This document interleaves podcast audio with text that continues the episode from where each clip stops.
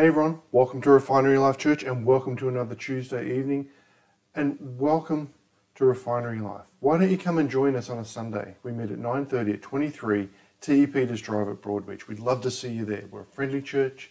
We preach the Word of God. That's really all you need to be looking for if you're looking for a new church home. And we also meet every second Sunday afternoon at Yatala. So if you'd like those details, you can get in contact with us as well. Beneath the cross of Jesus is the theme for the series we've been working through. We've got a couple more weeks to go. It consists of eight biographical messages about the people who were there when Jesus was dying on the cross. And today's message is titled The Face of Faithfulness. It's about John.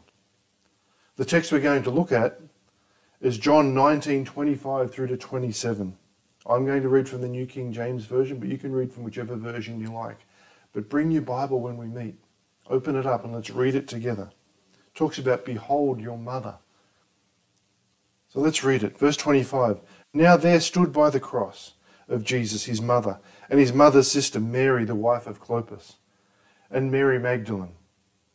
When Jesus therefore saw his mother and the disciple whom he loved standing by, he said to his mother, Woman, behold your son. Then he said to the disciple, Behold your mother. And from that hour, that disciple took him into his own home, took her into his own home. Now we know that John wrote this, so he's talking about himself here. And the scriptures we're going to read and work through are John 19, 17 through to 27. Let's read them together. It's only 10 verses. It talks about the king on a cross. Verse 17 says, And he, bearing his cross, went out to a place called the place of the skull, which is in, called in Hebrew Golgotha, where they crucified him and two others with him, one on either side, and Jesus in the center. Now Pilate wrote a title and put it on the cross, and the writing was, Jesus of Nazareth, the King of the Jews. Then many of the Jews read this title, for the place where Jesus was crucified was near the city. And it was written in Hebrew and Greek and Latin. Therefore the chief priests of the Jews said to Pilate, Do not write the King of the Jews, but he said, I am the King of the Jews. In verse 22, Pilate answered, What I have written, I have written. Then the soldiers, when they had crucified Jesus, took his garments and made four parts, to each soldier a part, and also the tunic. Now the tunic was, was without seam, woven from the top in one piece. Therefore they said among themselves, Let us not tear it, but cast lots for it whose it shall be, that the scripture might be fulfilled, which says, They divided my garments among them, and for my clothing they cast lots. Therefore the soldiers did these things. And then we get to our verses today Behold your mother. Now there stood by the cross of Jesus his mother and his mother's sister, Mary the wife of Clopas, and Mary Magdalene. And when Jesus therefore saw his mother, the disciple whom he loved standing by, he said to his mother, Woman, behold your son. Then he said to the disciple, Behold your mother. And from that hour, that disciple took her into his own home. Amen. What a great piece of scripture. Let's pray for our offering before we go any further. We're a church that believes in sowing seeds. If you've got a seed there and you're ready to sow into good soil, the details will be on the bottom of the screen. Let's pray. Our Father in heaven, we adore you and come to worship you this evening. Lord, we're not ashamed of the good news of Jesus, for through it we have come to possess abundant life. We thank you for the power of your daily presence, Lord. We pray that you help us to walk by faith and not by sight. We pray that you would forgive us of giving in to Satan's deception and trying to cope with our world in our own strength. We thank you for keeping us to this day, Lord and we are glad that we can offer these gifts to spread the good news of life in Christ. Lord, we pray that you use our gifts for your glory. And we pray this in the name of Jesus, who pleads our cause at the throne of grace. Amen. Amen. You know, Christianity began with a group of men gathered by Jesus. But at the cross, Christianity resembled more of a woman's movement, didn't it? On the, of the 12 men that Jesus made disciples and apostles. only one was faithful to the end.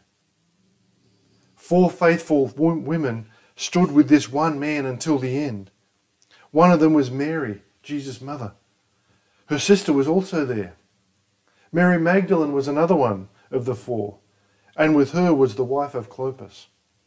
But tonight we want to focus our attention on John, the only apostle that was there. His face beneath the cross is a face of faithfulness. And a study of his presence at the cross will help us in our pursuit of faithfulness as well. So, our first point this evening is the extent of faithfulness. How far will we go?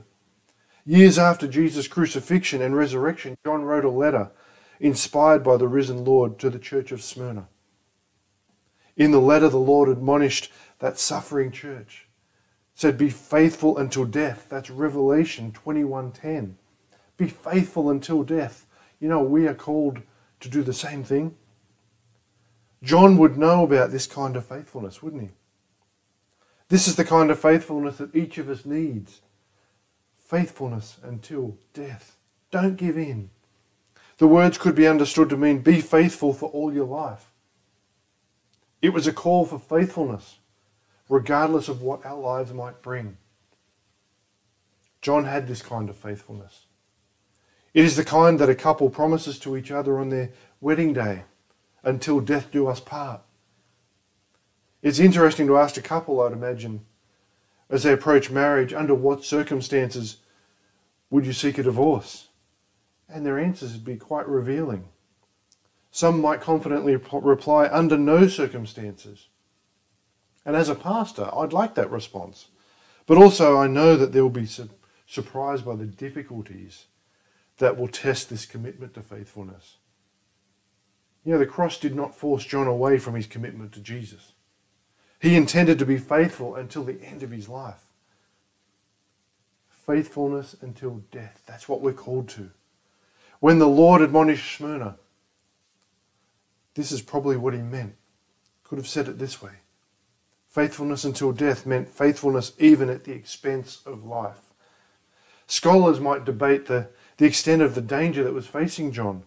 But we can plainly see that the other apostles perceived danger at the cross. They weren't there. Anyone who has seen an angry mob knows that with a mob on the loose, no one is safe. We've seen that in some cities, haven't we, around the world? Jesus was on the cross because of such a mob movement. The danger to John must have been real. Must have been. Yet he was ready to face even the possibility of death because of his desire to be faithful to the Lord. Hallelujah. Even if it cost him his life, he would not run away. This is the quality of faithfulness that the Lord wants in each of us. If our faithfulness has limitations, it's flawed. Too many of us run away from the church because we don't like something that someone said. But that's not showing faithfulness to the Lord. He created His church. Our second thing this evening is the inspiration for faithfulness. Why did John stand beneath the cross while the others hid in fear? If we know this, we will know the secret of faithfulness, won't we? Was it a sense of duty that compelled John to stand beneath that cross? We must admit that such a sense of, of duty helps us to remain faithful in hard times, doesn't it? A sense of duty keeps a soldier in his place of danger when others might flee. It keeps a son or a daughter faithfully attending to the needs of aging parents.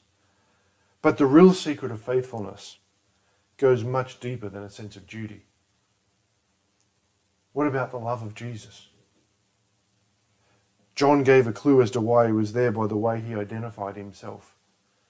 He is the disciple whom Jesus loved. His presence at the cross was a response to that love. Jesus loved all of the apostles just as much as he loved John. But this man seemed to have a special capacity to receive that love and understand it. He had a special awareness of that love.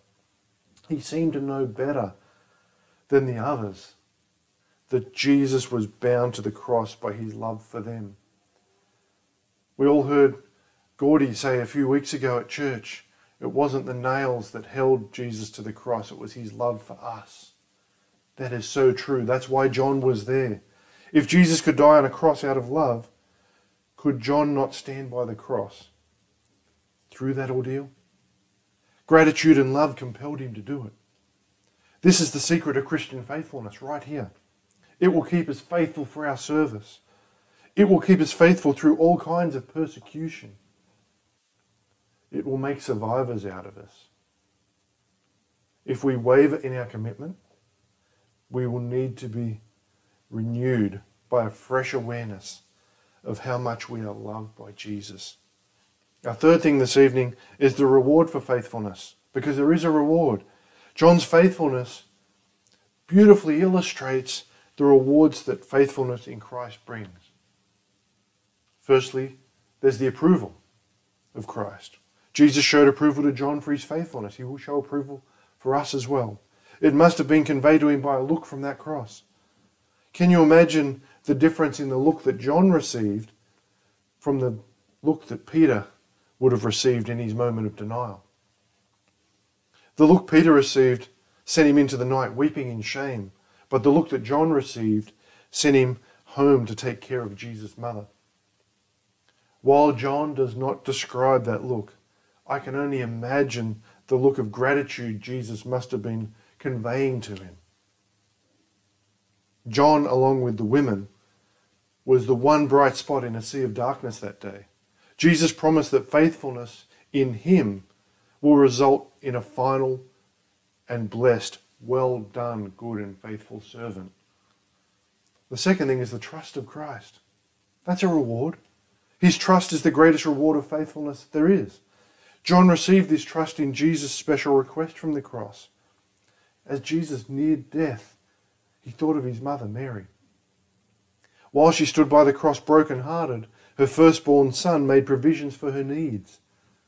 He said to them in John 19, 26 and 27, when Jesus therefore saw his mother and the disciple whom he loved standing by, he said to his mother, Woman, behold your son. And to the disciple, Behold your mother. And then John took her home and looked after her. And although Mary had other children, John was the one who cared for her until her death years later in the, in the city of Ephesus. He looked after her until she died. Jesus trusted John with a very special responsibility there. And responsibility is the primary reward for faithfulness. In his parable of the talents, Jesus said, You've been faithful over a few things, I will make you ruler over many.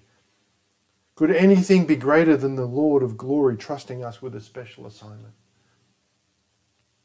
I don't think so. This kind of assignment is reserved for those who have proven themselves to be trustworthy through their faithfulness. As we finish up this evening, John's example of faithfulness is especially encouraging for those who are facing trials. Maybe you feel like you're in, in an extremely difficult place. What should you do? Be faithful until death is the answer. Do it because of Jesus' love for you. You will find the rewards of such faithfulness to be more than enough.